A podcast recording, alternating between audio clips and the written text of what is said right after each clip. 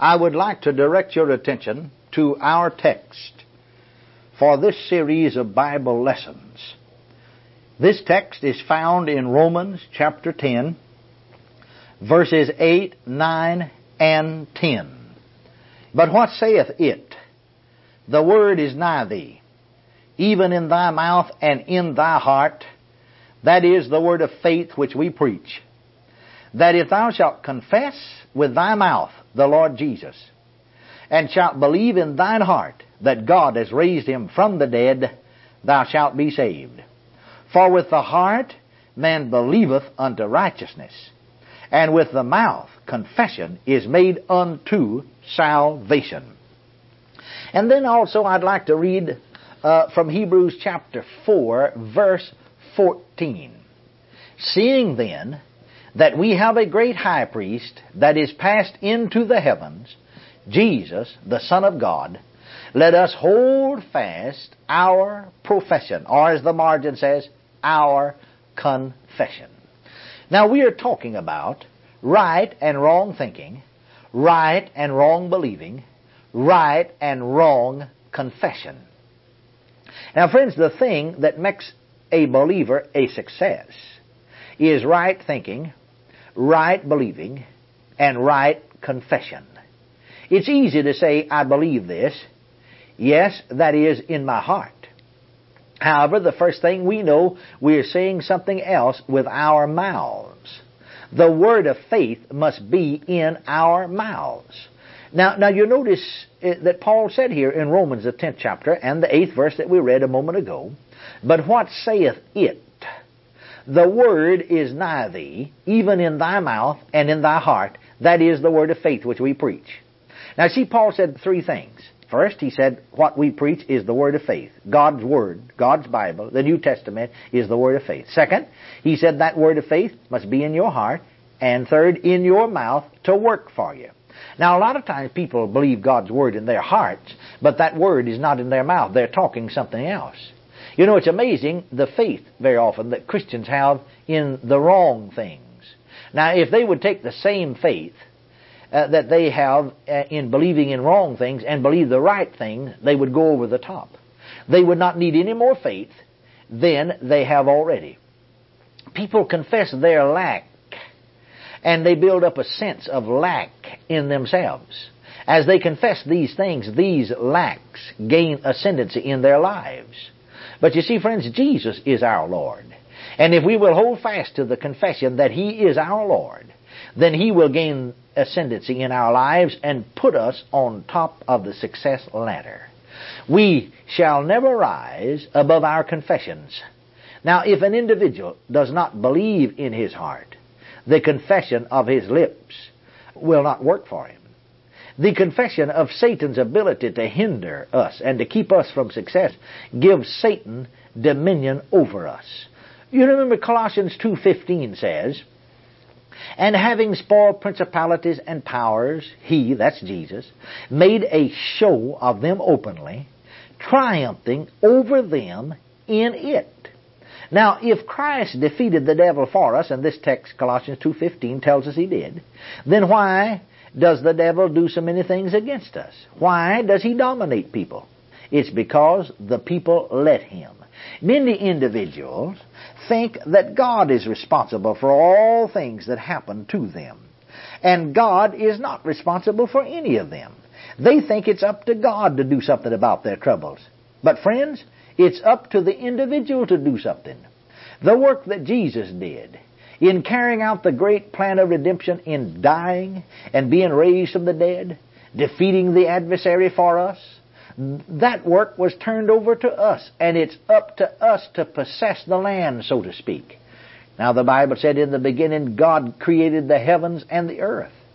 Uh, and after He had made everything, He turned it over to Adam, His man. He told Adam, I give you dominion over all the work of my hands. Adam could do whatever he wanted to do with it. If he wanted to sell out to the devil, he could, and that's what he did. Humanity has been mystified by this act through the ages. They have said God knew what was going to happen. Or why did God let the devil do that? People say these things because they do not know the Bible. The Bible plainly states God created the heaven and the earth, and He gave the dominion of all the work of His hands to man. He gave uh, us dominion over all things. Now, God was not responsible anymore. Man was responsible since God had given him that responsibility. You know, if I gave someone an automobile, I would not be able to help it if he bootlegged in it, would I? It would be up to the individual as to what he did with it because I'd given it to him. Therefore, the car is not my responsibility, and the person could do as he chose with it. Now, have you ever noticed how different New Testament authors wrote to the churches, and how every single one of them told us to do something about the devil? And not, not to pray that God would do anything about the devil, but told us to do something about the devil? As we've said to you before, believers, Christians, should live in the epistles. The letters, those are the letters written to the churches. Now, Peter said, your adversary, the devil, as a roaring lion, walketh about, seeking whom he may devour. Now, you know, Peter said that in 1 Peter 5 8. Now, I've heard statements such as, The devil is after me. Pray for me that he'll not get me. Uh, pray that God will do something about the devil. Father, don't let uh, him get me. Jesus, rebuke the devil. Such praying as this does no good. One might as well uh, say, Twinkle, twinkle, little star, how I wonder what you are. Peter said here in 1 Peter 5 8, Your adversary, the devil, as a roaring lion, walketh about seeking whom he may devour. But Peter did not stop there. He went on to say, for us to do something about it. He said, Whom resist steadfast in the faith. Now you are the one that must do something about the devil. You have to resist him steadfast in the faith. Tell the devil, the word says, that Jesus defeated you. You are a defeated foe devil. The New Testament says that you do not have any authority over me.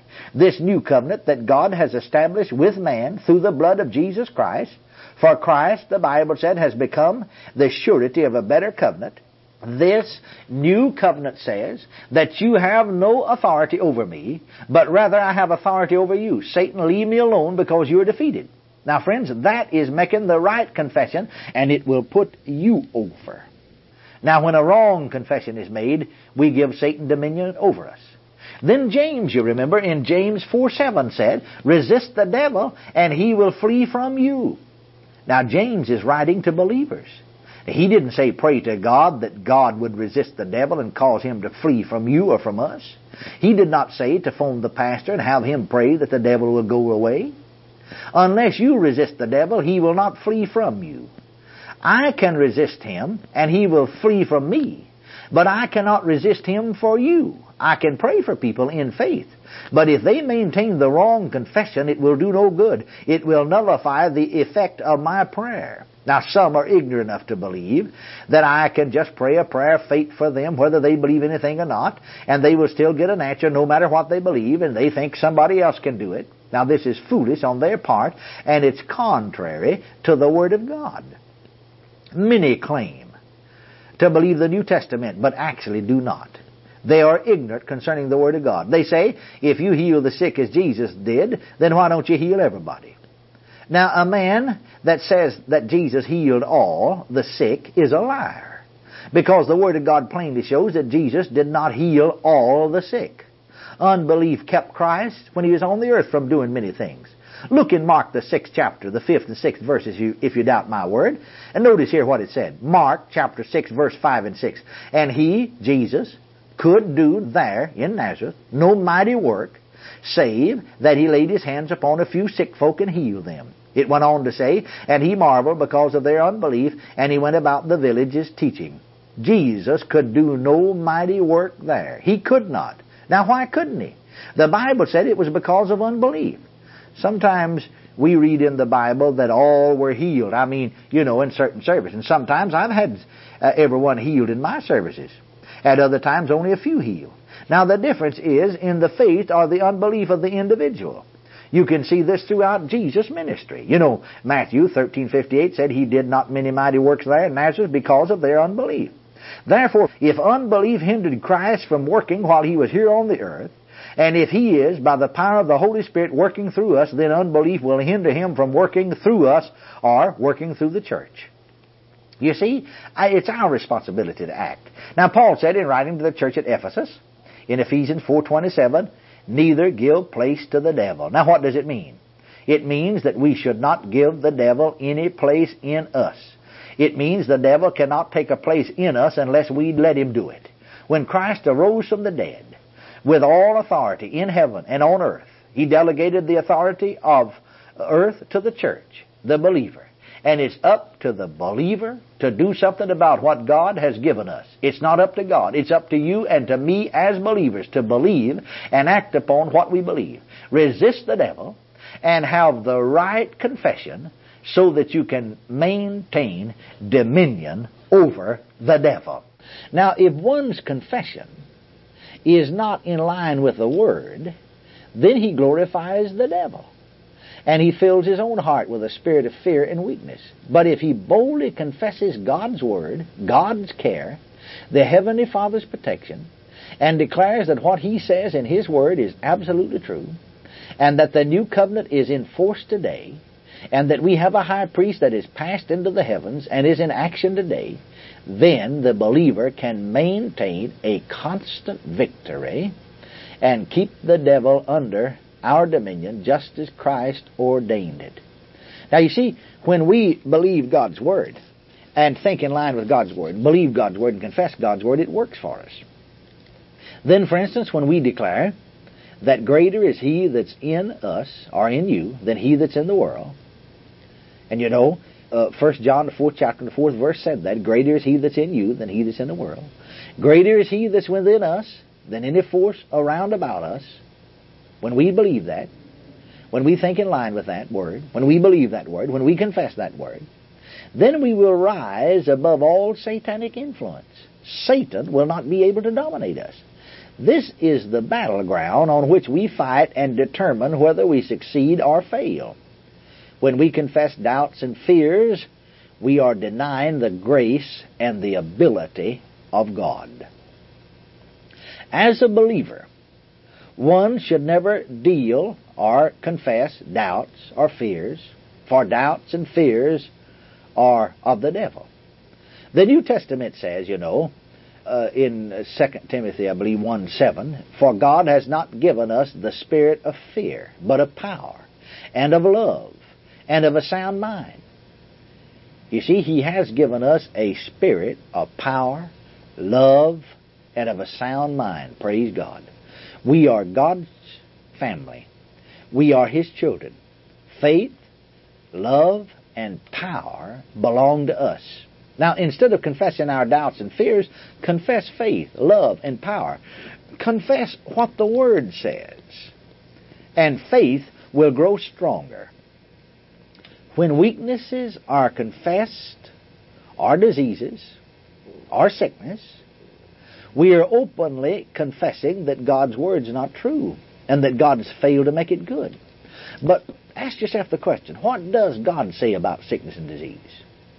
Well, He says, with His stripes you are healed. God's Word said, surely, in Isaiah 53 4, surely He has borne our sicknesses and carried our diseases. Yet we did esteem him stricken, smitten of God, and afflicted. God's word said, Matthew 8, 17, Himself took our infirmities and bare our sicknesses. God's word said in 2 Peter 2.24, Who his own self bare our sins in his own body on the tree, that we being dead to sin should live unto righteousness, by whose stripes ye were healed. Now see, instead of confessing that he bore my sicknesses and my disease, and that by his stripes I'm healed, oftentimes we confess that we still have them.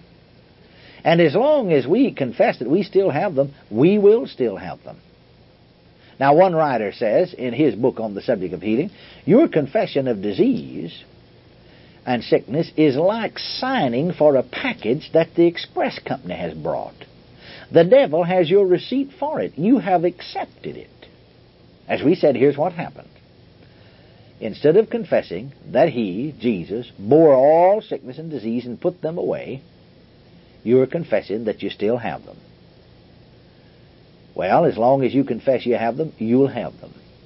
And you need to realize that. God led me, however, or ever so slowly, uh, we we respond to spiritual things, even though God is leading us. And I know I was slow. Now that's not God's fault. That's mine. You know, one almost has to bypass the brain and operate from the inner man, the heart of the spirit, to really get things or get into the things of God. Now, I know in my own individual experience, I had two serious organic heart troubles. The doctor said that uh, uh, this could mean my death. I had a body that uh, wasted away and become partly paralyzed. They took blood from my finger to get a blood count. My blood was the color of a pale orange. One of the doctors told me the white corpuscles had eaten up the red ones until it was medically impossible to build them up. I could drink a glass of cold water, uh, and uh, it, it, would seem to spread out over the left side of my chest and eventually go to my stomach. I asked one of the doctors, what, what does that mean? What causes that? Well, he said, you're undeveloped through your chest, son. He said, you're, not only is your heart deformed, but he said in a normal person's chest, some tubes should be closed, some should be open. But in my chest, he said they were all open, that uh, they were a deformity. He said there was no operation that couldn't correct, in those days at least, this deformity. No medicine, anything else could help. Only God, said the doctor. Thus I had no chance of ever getting well except through the mercy of God. Now, as I read, I tell folks very often, Grandma's old Methodist Bible. Now, reason I call it Methodist Bible, though at this time Grandma belonged to another church, yet she often told me about being saved in an old fashioned Methodist camp meeting back in Tennessee. Well, I found out as I read that word of God that God had something to say about my sickness and my disease. The word of God tells me by whose stripes ye were healed, 1 Peter 2.24. But there I was, still with the heart condition, and having these attacks all along. The lower part of my body partially paralyzed. I was bedfast for 15 and a half or 16 months. Well, don't you think for a minute that I did not pray and had not prayed because I, I prayed all night long one night and many nights practically all night long. I'd prayed hours and hours. And I'm not minimizing prayer. But friends, it takes more than prayer to get the job done. You say, what do you mean more than prayer? It takes believing prayer. You see, our trouble is that we do a great deal of praying without believing or acting on what we believe. And it does not accomplish anything. There's no place in the Bible where Jesus or anyone else said that just prayer would get the job done. Now we need to know that, friends. But what did Jesus say? Well, he said, when you pray, believe that you receive them and ye shall have them. Jesus said, what things soever ye ask in prayer, believing ye shall receive. Christians will say, I'll tell you, I really believe in prayer. Well, now that doesn't mean a thing in the world. You can go to Tibet, and there you will see a religion that's older than Christianity. The priest sits there and turns a prayer wheel. The people pray constantly. One priest puts in several hours, and then another priest takes his place, and another, and so on. Now he's turning the prayer wheel and praying to his God. Of course, he's really not praying to our God at all. He's praying, forgive us our sins for the things which we have done, we ought not to have done, and the things which we should have done, we've not done. Well, he's interceding for the people of his religion. Now, you, uh, if you ask that priest if he believed in prayer, he would tell you there's no religion in the world that believes in prayer as much as he does. But his religion is not setting men free from bondage. It's not getting the job done. We can take our next example, the Muslims. There are literally millions of them who will at certain times each day turn their face towards Mecca, fall to the floor or to the ground and pray to Mohammed. Yes, they believe in prayer. In Italy, there's a certain place in which people are throwing money to get someone to pray for them. Some are kissing the feet of saints while trying to get them to pray for them. One particular shrine has its toes worn off from people kissing it. Yes, they believe in prayer. Again, I want to say I am positively not saying that we should not pray. I'm saying that prayer is not all there is to it. If you believe what the Word says, then you must act upon it. Pray, then forget about it, and begin to conduct yourself as if the answer came the minute you pray. It takes more than prayer, friends. It takes believing prayer to get the job done. I remember this that one minister, a number of years ago, a denominational minister, pastor of a large church in the state of California, went to a meeting where an evangelist was praying for the sick and holding a healing meeting, as they called it. Now, this leader of this large church went to the meeting to gather material to preach against it, actually. See, some members of his congregation were claiming that they were healed. One man in his church who was crippled had uh, gone to the meeting and God had healed him and delivered him from habits. Well, this uh, minister was working one day in his rose garden. He heard someone coming down the sidewalk singing. It was this old Swede of his congregation, walking as straight as anyone could walk. The man said, Hallelujah, the Lord's healed me. Well, this pastor said, Sure enough. Well, you certainly look all right. The old gentleman added, I'll tell you something else. He's filled me with the Holy Ghost. And I'm speaking in tongues, and I've got deliverance from habits that have bound me. Well, now the pastor said to himself, that poor old fellow's not too bright anyway. They've just misled him. However, so many kept going to this meeting and returning with good reports that that this minister couldn't resist any longer. He decided he'd better take a first-hand view of this meeting and get his members back on the right track, as he said. He he planned a sermon for the coming Sunday night, and uh, he called it "Divine Healing Bubble Exploded." In other words, he was going to explode this and expose this divine healing preacher and minister, and uh, it, this ad was going to appear in the paper on uh, Saturday for his Sunday service. But during the first part of the week, the minister went to the town nearby where the meeting was in progress. And he planned to stay there for several services. Well, the first service he said he attended, well, he listened to the minister preach, and he thought, well, that's all right. I don't see anything wrong with that. Well, the next night he went to the service, and he he saw a minister that he recognized and and that he had known in another city where he pastored. And this minister said to him, "Come, go go on the platform." And all the preachers both sat on the platform. Well, he didn't want to do that, but anyway, he reluctantly went with him. Now, he said that evangelist preached again. And he said, I never heard a better sermon preached in my life than the one that was preached that night. And then the evangelist asked that all who wanted to be saved to stand to the feet. And this pastor of, of this large denominational church stood to his feet. Well, this minister friend by his side uh, began to tug at his coat tail, tell him to sit down, as he had apparently misunderstood the evangelist. Uh, the evangelist was calling for those who wanted to be saved. And uh, this minister said, No, I, I heard right. I just come to realize that I've never been saved. Though he was educated, though he's pastored, and, and pastored for a number of years, preached a number of years. And that very night, he was saved and then filled with the Holy Ghost.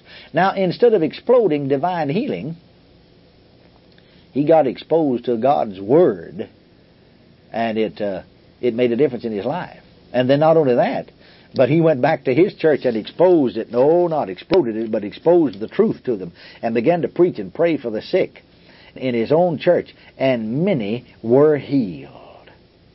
You see, friends, the thing that defeats us a lot of times is that we don't listen to what God's Word has to say on the subject. This man, even though he's a minister, did not know what God's Word had to say on the subject. When he went where the Word of God was preached, then his eyes were open and he saw the truth of it. Like one minister friend said on one occasion, he told of visiting in a hospital uh, a friend, and there he learned that this friend had cancer. Well, while he was there, the doctors and the nurses came in, began working with her, and he stepped out of the room to get out of their way. Now, shortly after, the doctor came out and told told the minister that he'd be glad uh, that he was glad he was there for him to pray for the woman, that it soothed her and comforted her, and that she had to die. Well, the minister replied, I'm not trying to soothe her. I'm going to rebuke that filthy disease in the name of Jesus. I believe God will heal her. Well, that doctor was taken quite aback. But the minister said that uh, he did just that very thing, rebuked that disease, commanded to leave her. And 20 years later, that individual was still healed. Too many people think that prayer is only uh, for soothing a person, so to speak. And that's all that some people receive is just a soothing effect. But you know, my friends, prayer is for believing and receiving for, for God, not just to find a, a momentary uh, help or soothing, so to speak. You see, Jesus said in Mark 11:24 that what things soever you desire, when you pray, believe that you receive them, and ye shall have them. See, believe and receive. I remember I held a meeting several years ago in north central Texas, and a lady attending told me that uh, a short time before I came for the meeting, she had entered a hospital to have a tumor removed. The doctors had said they felt like maybe she'd waited too long, and they couldn't assure her of success, but they felt like they should go ahead and try to remove this tumor. Well, now, while she was in the hospital, she knew nothing about divine healing and having faith along this line. But a little full gospel nurse told her that God would heal her. The nurse and her pastor, the nurse's pastor, prayed for the woman. God healed her. The doctors were unable, never operated on her, but they were unable to find any trace of the tumor. It, it disappeared. Well, the woman, when she went back home, began attending a, a full gospel church. Now, she'd been going to church, been going to a church that taught that healing and tongues and miracles and these things that are real had been done away with after the time of the apostles. And uh, her mother in law and all her relatives attended the church in which she had been reared. They thought, you see, that she was just going, as they say, off the deep end, getting confused. And her own mother told her that uh, that she just happened to get well at that time, that God was not healing in this day. As a matter of fact, her mother informed her, I've been a member of my church for 40 years, and I've never had a prayer answered yet, and I know that you certainly did not. The woman asked her mother, Well, what in the world are you praying for? Well, many people are just praying, that's all. They never get an answer. I know in my own experience, as I said to you about my own testimony of healing uh, and my physical condition when I was bedfast a number of years ago, I was beyond all human help. I believed in prayer, yet I made no progress at all. I, I, I didn't get an answer. I decided there had to be something wrong somewhere, and I knew it was not on God's part. I knew that I had to make the change, for God never changes. So I asked the Lord, Lord, what's wrong? There's something wrong somewhere. I'm not making contact. I'm not receiving. God showed me by His Holy Spirit, through the Word, what was wrong. You know, Jesus said to the disciples that He, speaking of the Holy Ghost, would bring to their remembrance the things which He, Jesus, had taught them. And that the Holy Spirit would take the things and reveal them or show them to the disciples. Well, thank God He showed them to me. I saw that I had to believe that I received my healing. When you pray, believe that you receive. Now, my natural mind really rebelled against that.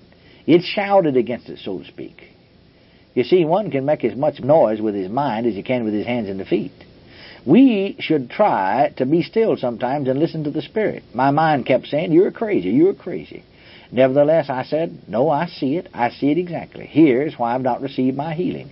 I'm still confessing I have my heart trouble. I'm still confessing I'm paralyzed. I can feel how my heart acts. I'm still confessing that I'm sick. But His Word says I'm healed.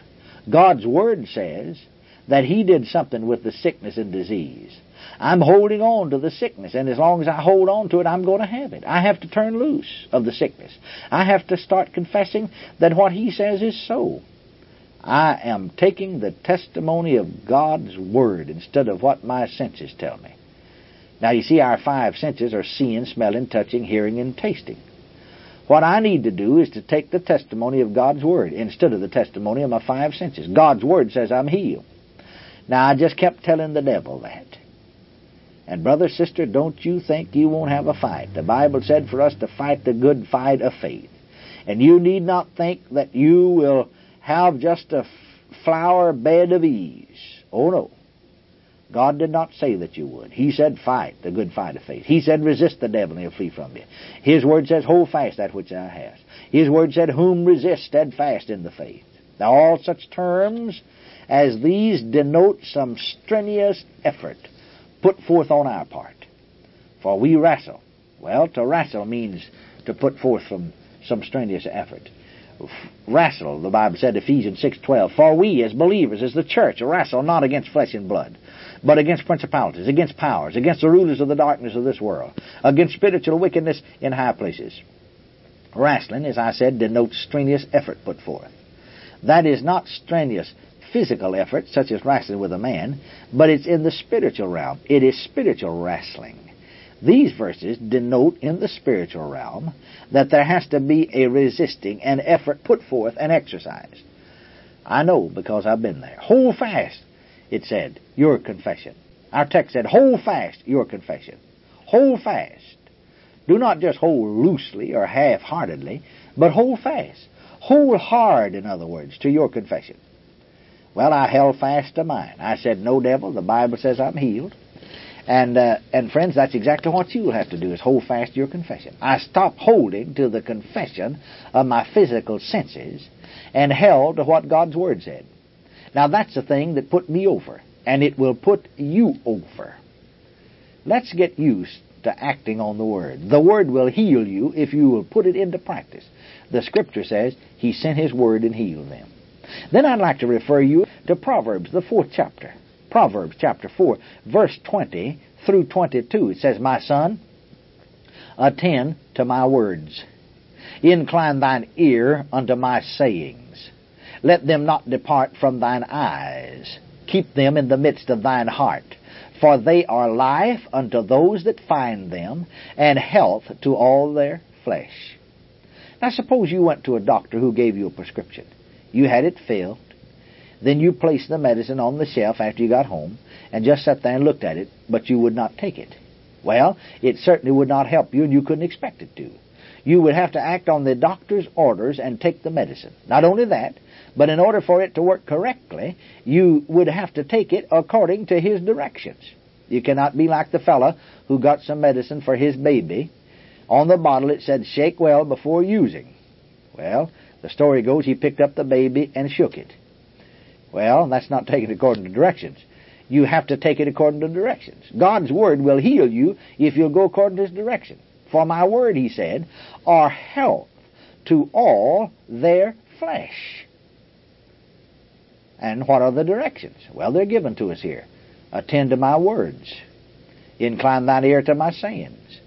Let them not depart from thine eyes. Keep them in the midst of thine heart. What'll happen then? They're health to all their flesh. Let's get soaked with the Word of God until we are so Word conscious that every time we turn around, we're thinking about the Word of God and what it says. While others are talking about everything else, we should keep on talking about what the Word says. The Word says He will meet our every need. God's Word says He has healed me. You see, your right thinking and your right believing and your right confession will become a reality. And then you will get whatever you need from God. So act on His Word today. Notice again carefully, here in Proverbs, 4 chapter, verse 20 through 22, it says, My son, attend to my words. Put my words first, in other words, he said. Incline thine ear to my sayings. Listen to what I've got to say. Let them, my words, not depart from before thine eyes. Look at what my word is saying to you, he's saying. Keep my word. Keep them in the midst of thine heart. Keep God's word in your heart. Meditate on God's word on the inside of you. On the bed at night time, think upon what he says. For they, they are my words. What about them? Are life unto those that find them. What else? And health. My words are health, God's word said, to all their flesh. Now the margin of my Bible reads that the Hebrew said, My words are medicine to all their flesh. Does God have a medicine? Oh, yes. What is God's medicine? His Word. Are you taking His medicine? His Word. How do you take it? Attend to His words. Incline your ear to His sayings. Let them not depart before your eyes. Keep them in the midst of your heart. That's a prescription for taking God's medicine, which is His Word. What'll happen if you'll do that? My words are medicine and health to all of their flesh. So you see, think in line with God's Word. Believe in line with God's Word. Confess and talk in line with God's Word, and it'll work for you. That concludes this message. For more information about Kenneth Hagin Ministries, call 1 888 283 2484 or visit our website at www.rhema.org or write Kenneth Hagin Ministries, Post Office Box 50126, Tulsa, Oklahoma 74150 0126. And in Canada, write Kenneth Hagin Ministries, Post Office Box 335, Station D, Etobicoke, Toronto, Ontario, Canada, M9A4X3.